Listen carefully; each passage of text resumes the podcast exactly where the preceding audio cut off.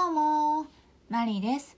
マリの毎日を幸せに楽しく生きるラジオを始めていきたいと思います。えー、しちがつの行動指針、えー、私の道しるべななつあるうちの、えー、みっつめ話していきたいと思います。えー、みっつめは間を作る、断捨離。みっつめは間を作る、断捨離です。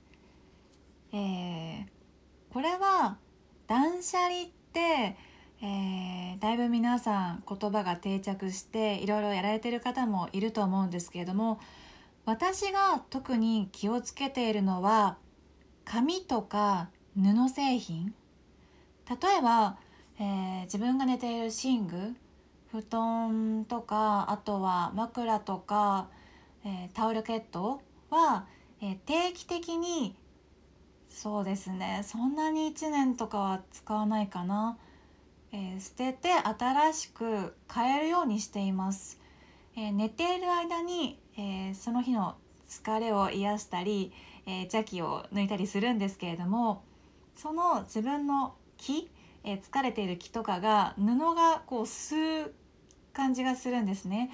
なので、えー、定期的に変えたいっていう思いがあったりとか、あとは、えー、洋服もよく断捨離をしています。えー、洋服にはその人の気持ちや念が入ります。えー、忘れたい、えー、過去があった時に着ていたお洋服もあったりします。そういうのは思い切って捨てます。えー、下着もそうですね。えー、下着だったりとか、あとは、えー、紙紙類ですね。あんまりこういろんなものがたまりすぎない方がいいと思っています。そしてタンス、えー、洋服が入っているものの隙間に新しい、えー、ものが入るスペースがないと、新しい情報だったりとかいろんなものが入ってにくくなります。なので、えー、お部屋のね、いろんな場所にスペースを作りたいと、えー、心がけております。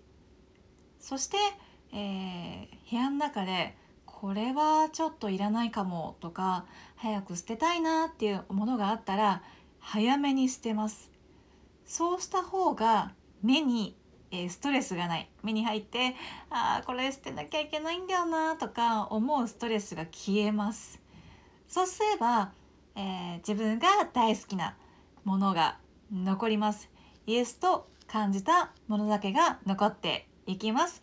それは人間関係でも言えることだと思っています。えー、今日は、えー、この辺で終わろうかな。じゃあまたね。